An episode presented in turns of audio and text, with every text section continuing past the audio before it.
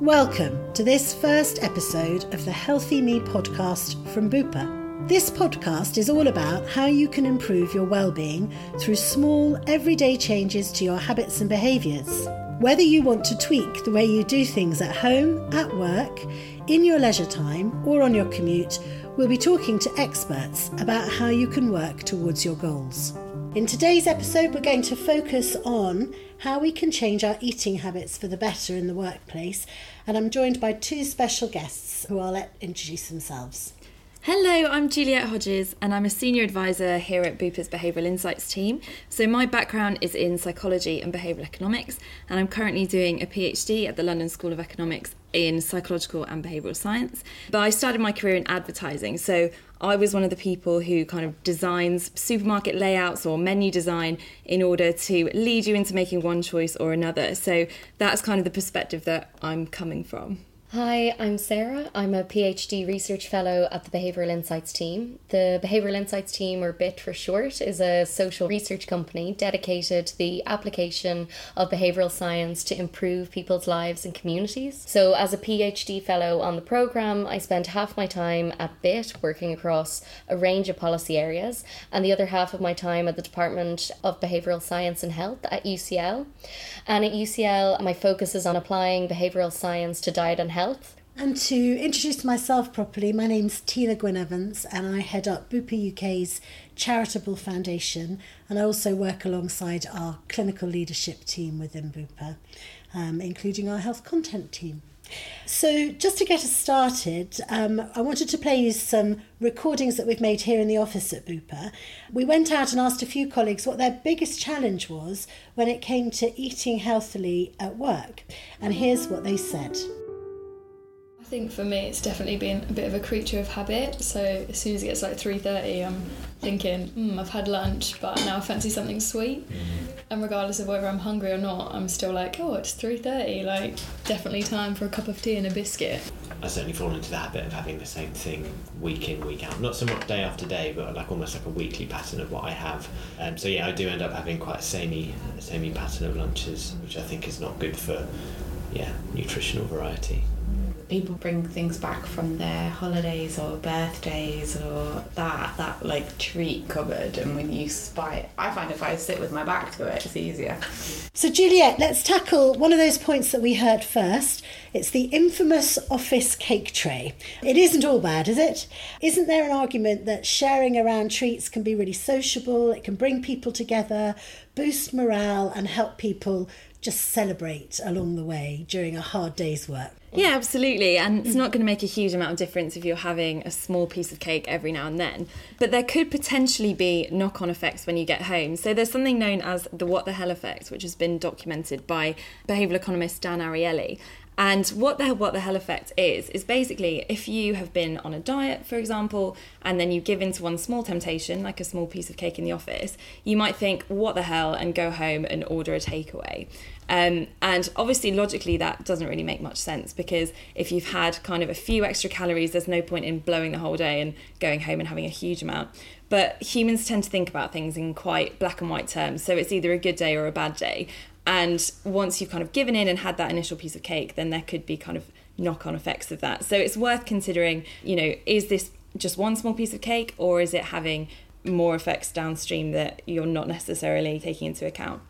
So is there anything else that people can do, Sarah, to counter that desire to reach for a piece of cake? Yeah, absolutely. I mean, as Juliet explained, after we make just one unhealthy choice, and the what the hell effect can have us kind of spiralling for the rest of the day. And one way to help prevent this from happening and to give ourselves the best chance of making a healthier choice is to kind of think about the environmental factors uh, that might be causing us to make these unhealthy choices in, in the beginning. So it's good to know it's not all our fault then. The absolutely environment not. Has got something to do with it, is that right? Uh, absolutely, absolutely. The environment can have a significant impact on, on our decision making. Um, so one way to help people make healthier choices is to alter the choice environment in a way that cues healthier behaviour. And this approach is known as choice architecture or nudging. I don't know if you've you've come across yeah. nudging, but uh, nudges are kind of designed to change people's behaviour in predictable ways without forbidding any options and without kind of significantly changing their economic incentives. So, for example, the price of something.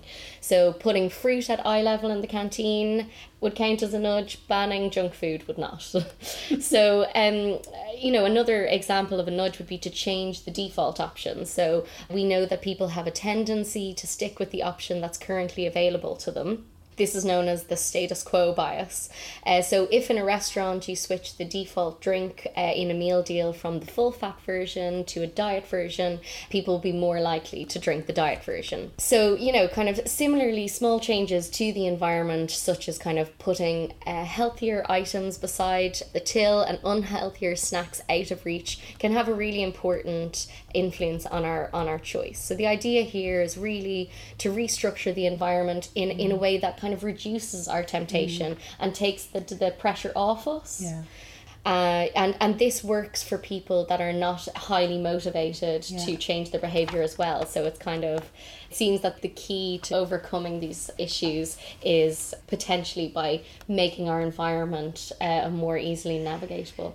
And what about dealing with peer pressure? So one mm. of my colleagues creates the most amazing carrot cake in that she brings in every now and then, serves really large slices, and I never want to say no because, one, it's delicious, and two, people have made a really big effort to bring in wonderful yeah. creations for us as colleagues. So how do you deal with that peer pressure? What tips have you got for, for minimising the, the pull of peer pressure?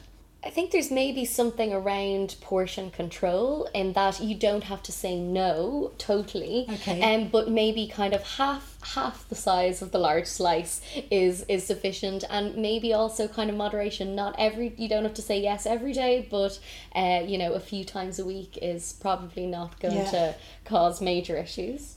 And maybe some friendly encouragement to bake something maybe a bit healthier could be something to try. Mm-hmm. So yeah.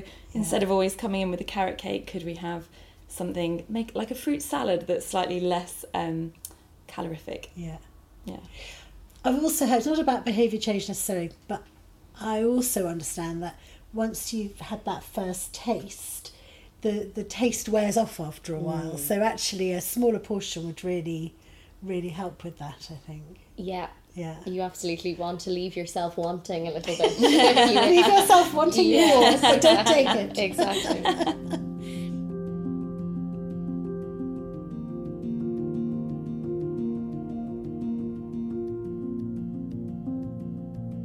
Another point we heard at the beginning was about having the same lunch every day, the, the repetition of that um, same lunch.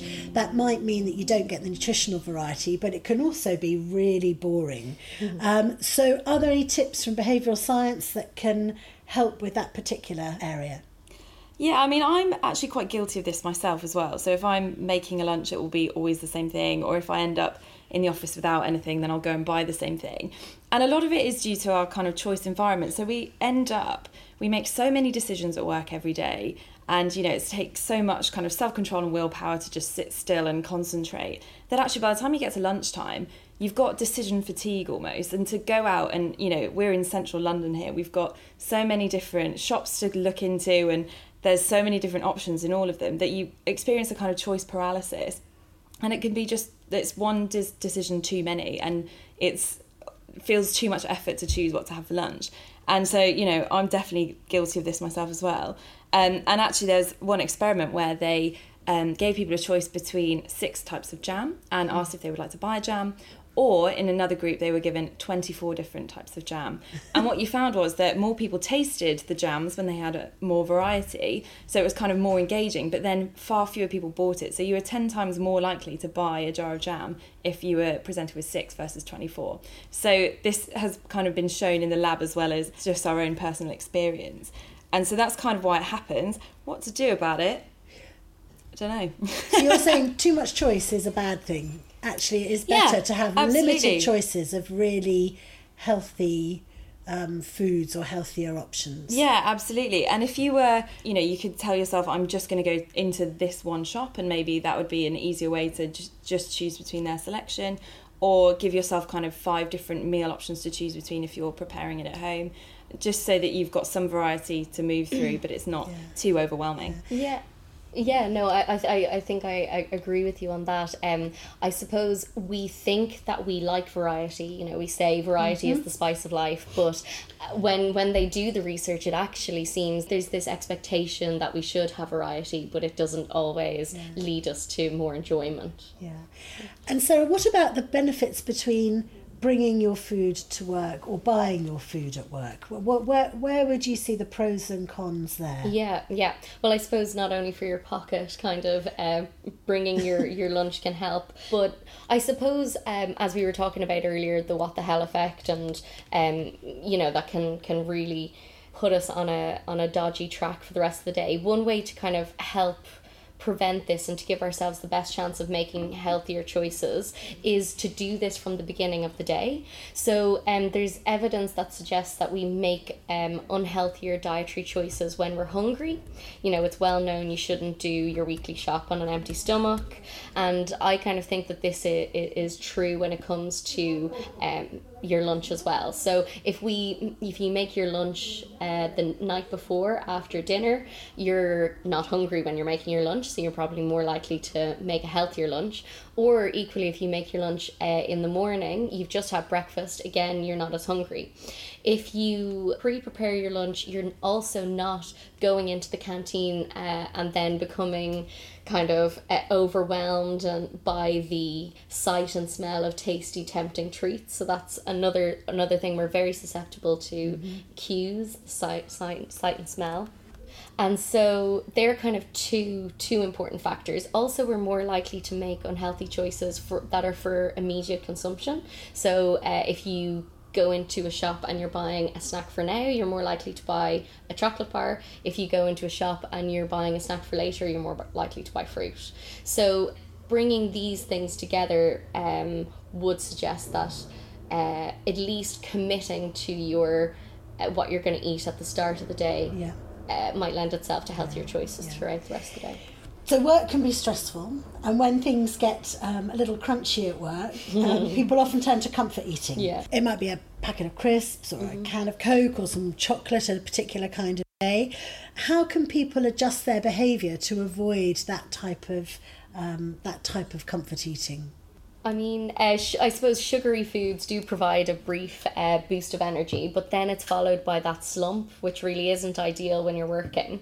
And healthier snacks uh, provide much more sustained energy uh, over the day. So one way, if you're kind of get to three the three p.m. slump and you're like, oh, I'd love a chocolate bar, would it think be to start thinking about how you might be able to substitute your chocolate bar for for something else. So making simple swaps, such as kind of trading crisps for popcorn or a chocolate bar for uh, a fruit, a raw fruit bar with a little bit of chocolate infused, means that you can still have a snack and you don't have to forego elements of your diet that you enjoy, but also you're getting a better energy boost and hopefully less calories. And so I think kind of substitutions and healthier swaps could yeah. be one way for us to still enjoy a snack, but not kind of totally destroying our yeah. healthy diets. um, and what about timing um, of lunchtime? Sometimes it can be possible to, you know, you get into a piece of work and you keep working and you realise you haven't had lunch, and there's that overwhelming hunger pang that comes on. How can you address that, Juliet? Well, it's sometimes helpful, I think, to just have some healthy snacks around so that you don't ever feel that really overwhelming hunger. Because like Sarah was saying, you're much more likely to make bad choices if you're already starving when you end up in the shop to buy something. So if you can have some, maybe some fruit or some nuts just to nibble on, then that will hopefully keep your energy up and you won't have that huge hunger pang.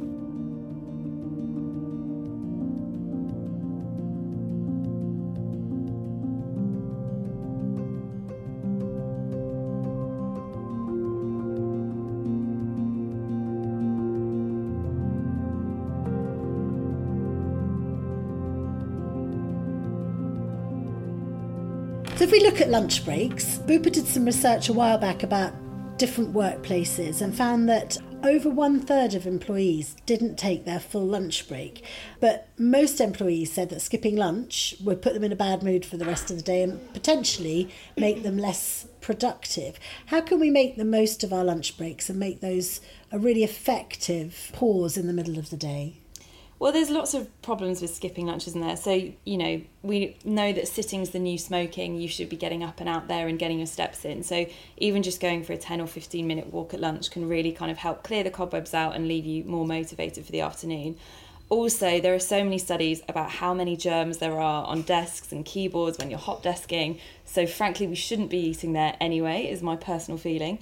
Um, So if you can get up and about and eat your lunch just somewhere that isn't your desk, then that's much, much better. And there's also some interesting work around how sort of being stressed about something difficult at work can influence the food choices that you make. So I read one study where people were much more likely to choose an unhealthy snack if they saw some food advertising when they were working on a difficult task versus when they were working on a simple task. So if you've got something that's really kind of niggling at you at work, it might be worth thinking about the route that you take if you do go for a walk. Maybe go through a park rather than through a kind of shopping mall, or where there might be adverts that you might see that could sway the food choices that you make afterwards.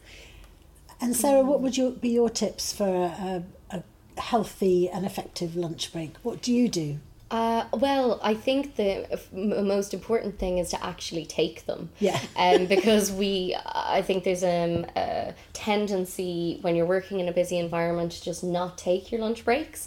And uh, this, I think, reduces your productivity. And also, you know, if we're not, if we're not taking breaks, or we're taking a very quick break, we're more likely to grab something fast, uh, like a... a, a a fast food kind of lunch that we can bring back to our desk. Um, and obviously this is not the way you want to be fueling your brain throughout the day for productive work.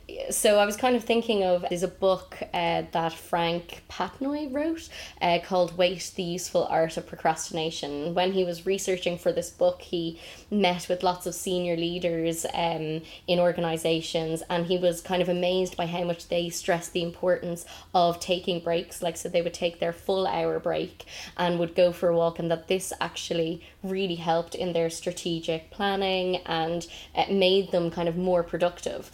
And so this kind of sparked a discussion that maybe lunch breaks should become kind of mandatory, and that you should be should be taking them, because either, you know, you're going to get your exercise or you're going to eat healthier. And, you know, a few a few years ago, uh, Richard Thaler and Cass Sunstein, who wrote Nudge, uh, were asked, you know, do you think we should make lunch breaks mandatory? And you know, they said, kind of in the spirit of nudging, that instead of imposing, making making lunch breaks mandatory, that we should kind of impose a default rule, um, which kind of requires people to take some action if they don't want to take their lunch break. So they'd have to kind of put it in their calendar and make people aware that I'm not taking my lunch break, or kind of uh, something that uh, creates a social norm that we are taking yeah. our breaks yeah. um, uh, could maybe help get around this instead of kind of enforcing it. Yeah. So Juliet, I, you said sitting is the new smoking. Um, how can we avoid that, or how can we become a little more active just in the workplace in our day-to-day Um, lives? Yeah, so obviously a lot of us are sitting at our desk for eight hours a day, maybe more. Um, so any kind of incremental exercise that you can get in is great. So really obvious things like taking the stairs, you know, just getting up as often as you can, go over and chat to a colleague rather than sending them an email. And there are also things you can use to remind you. So those of you who have Fitbits or other similar devices, they can prompt you when you haven't moved for a while. Um, or even just set a small reminder in your calendar to say, you know, it's been an hour, you should get up and go for a little walk. And things like that can really, really help. Um, Sarah, I was struck about you saying that many people didn't take their lunch breaks. Yeah. Um, how else could we make sure that we do take our lunch breaks? Yeah, so I suppose uh, combining it maybe with a meeting. So you can have like a lunch meeting, but maybe a walk and talk. So you can bring your lunch outside, have your have your one-to-one uh, with another colleague. And that's a good way to get your fresh air. You're taking your break, but you're also still staying on top of your work. Um, so, yeah. You raised the point that um, when we go into a canteen, we're likely to be attracted by something that is put in our eye line that may not necessarily be healthy. How do we go about making those choices within that type of environment? Yeah, well, I mean, this literally used to be my job to kind of nudge people's choices, whether they were in a restaurant or in a supermarket. So, you know, I must confess that this is something on my conscience as well. Um, so, you know, there are all kinds of things that can have an influence on the decisions that you make, particularly when it comes to eating and drinking. So if you're in a restaurant, for example, the way that the menu's designed can influence what you choose. So if something's got a box around it, then you're three times more likely to choose that thing. Um, in a supermarket, obviously the way things are positioned, whether they're at eye line or, um, you know, what exact position of the supermarket they're in can influence whether you're likely to choose them or not. Another thing that I heard is that they will sometimes put tiles closer together in aisles where they want you to buy more things. So whether that's kind of more expensive aisles, so that as you're pushing your trolley along, it ticks over a little bit more quickly. So you feel like you're speeding up and you then slow down. So there are lots of sneaky things going on that we kind of need to be aware of. And another problem that we tend to fall into is people overestimate how healthy things are. So one study found that if you show people a picture of a burger or a picture of a burger with a salad, they tend to underestimate the number of calories in the burger when it's presented with the salad, because there's a kind of halo effect. You know, it's presented with this healthy thing, so therefore it must be healthy too. Um, and one study even found that if you add a salad to a fast food menu, people are suddenly three times more likely to choose the most calorific thing on that menu, because they see the salad and they kind of assume that everything can't be that bad and it must be slightly healthier than it looks. So we're falling into these kind of traps all the time, and it's just something really to be aware of. I'm really pleased that you talked about fast food menus. So at lunchtime, close to a, a, a big railway station, um, it's very tempting to go out and do a grab-and-go lunch. What do you do when you're surrounded by so much choice? How do you make a, a better, healthier choice in those grab-and-go situations? Well, I think firstly, try not to be ravenously hungry when you go, because as we've talked about, that makes you much more likely to make um, worse decisions.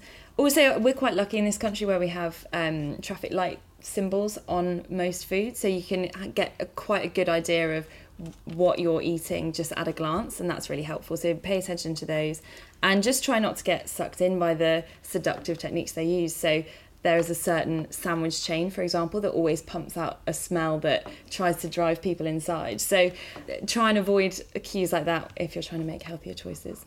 Yeah, and there's even little things you can do, for example, changing the route you take. So when you go out to go and get your lunch, to direct yourself towards kind of cafes where you're not going to encounter fast food chains. Uh, so even just changing your route can help. So as a delegate, if I'm attending a, a training course or a work event or conference, how can I go about making better choices when I'm faced by an overflowing buffet or sweet treats at three o'clock in the afternoon? Well, sometimes you've just got to accept, I think, that it's a really difficult situation and you're probably not going to make the healthiest choice that in the world. Um, but there's hopefully going to be a slightly healthier option that you can go to. You know, is there maybe a fruit bowl as well as a plate of brownies that you could kind of fill up on that rather than the kind of more calorific option? Or just kind of make sure that this is a sort of one-off, so not fall prey to that what the hell effect. You know, you've had a bad afternoon, but that doesn't mean that you can't go home and have a healthy dinner. So if environment is so powerful in driving people's behaviour and choices around food, mm. um, what can we as individuals do to change the environment within the workplace? So, for example, the layout of a canteen mm. or where the muffins are placed in a cafe. Mm. Mm. No, exactly. I suppose one thing that's important to note is that, you know, the responsibility doesn't solely lie with the individual. Uh, one thing that I suppose we as individuals can do is encourage the organisations we work for to uh, improve the environment to help us make better choices for ourselves. So I suppose, um, for example, within a canteen, uh, if there's an abundance of full fat drinks, we could encourage our employers to maybe sell more diet drinks by kind of purchasing diet drinks, or introducing healthier healthier swaps for items that we would usually purchase. So, for example, even if you would usually uh, buy a kind of a large dairy milk, milk, um, them introducing packets of buttons, so a smaller size where you're still getting your treat. Small things like this can can definitely help people to make better choices. And I suppose uh, raising awareness about the importance of the environment on our choice. At an organisational level, I think it's important for uh, wellbeing teams to to to be aware of the research and to try their best to enable people to uh, to make better choices. One point I'm interested in is how much the price of food drives choice, particularly around making healthier choices. Yeah, absolutely. So we've seen actually quite a decrease in the consumption of sugar just with the sugar levy that was introduced recently. So when items containing a lot of sugar cost more, then people tend to buy less of it, which is a really great result. Another uh, effective way to kind of counter the, the issue of price is uh, subsidising of healthier food. So some organisations will reduce the price of healthier options such as fruit so that they're the same price or less than our unhealthier options. And this is shown to really help increase the likelihood that people will buy healthier options. So Sarah, have you got any ideas for healthy swaps that might help us save the pennies, but also be beneficial for our health? Yeah, so I suppose if you're uh, downsizing, uh, one, one good way to make a healthier swap is to have what you were originally going to have, but in a smaller portion. Um, so this means you don't have to fully forego uh, your, your snacks. So for example, going, as we talked about, from your dairy milk bar down to buttons, this is likelier to be lighter on your pocket and lighter on calories. So I think, yeah, downsizing is one useful mechanism of saving money and calories.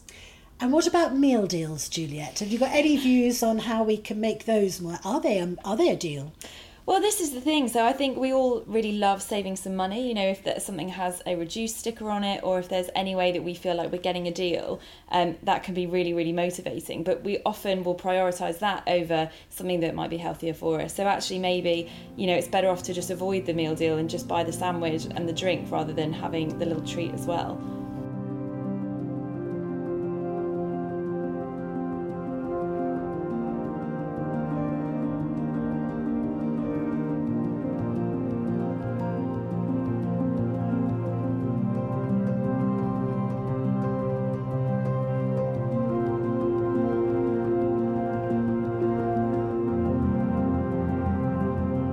So I've learnt a lot today, and um, these are the things I'm going to do. I'm definitely going to start putting my lunch break in my diary.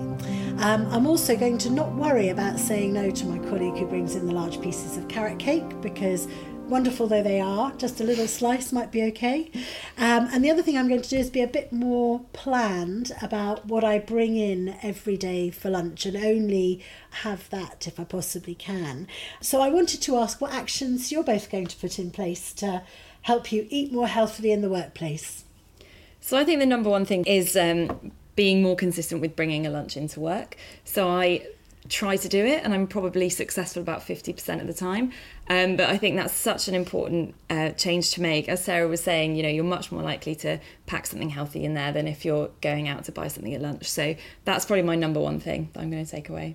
Yeah, I think kind of building on that, even if you don't have time to make your own lunch, just pre-committing. So buying your lunch in the morning when you're not hungry rather than at lunchtime can be a way to also be more planned. But I think kind of, yeah, effortful planning and uh, pre-commitment are really helpful techniques. Thank you. Thank you both. That's been fantastic. Before we go, we just want to let you know that Bupa has got a wealth of online information about eating well, and you can find that just by searching Bupa Healthy Eating online. And um, thank you very much for joining us. If you want to subscribe to the Healthy Me podcast to be kept up to date, you can do that online as well, and there'll be more episodes coming soon.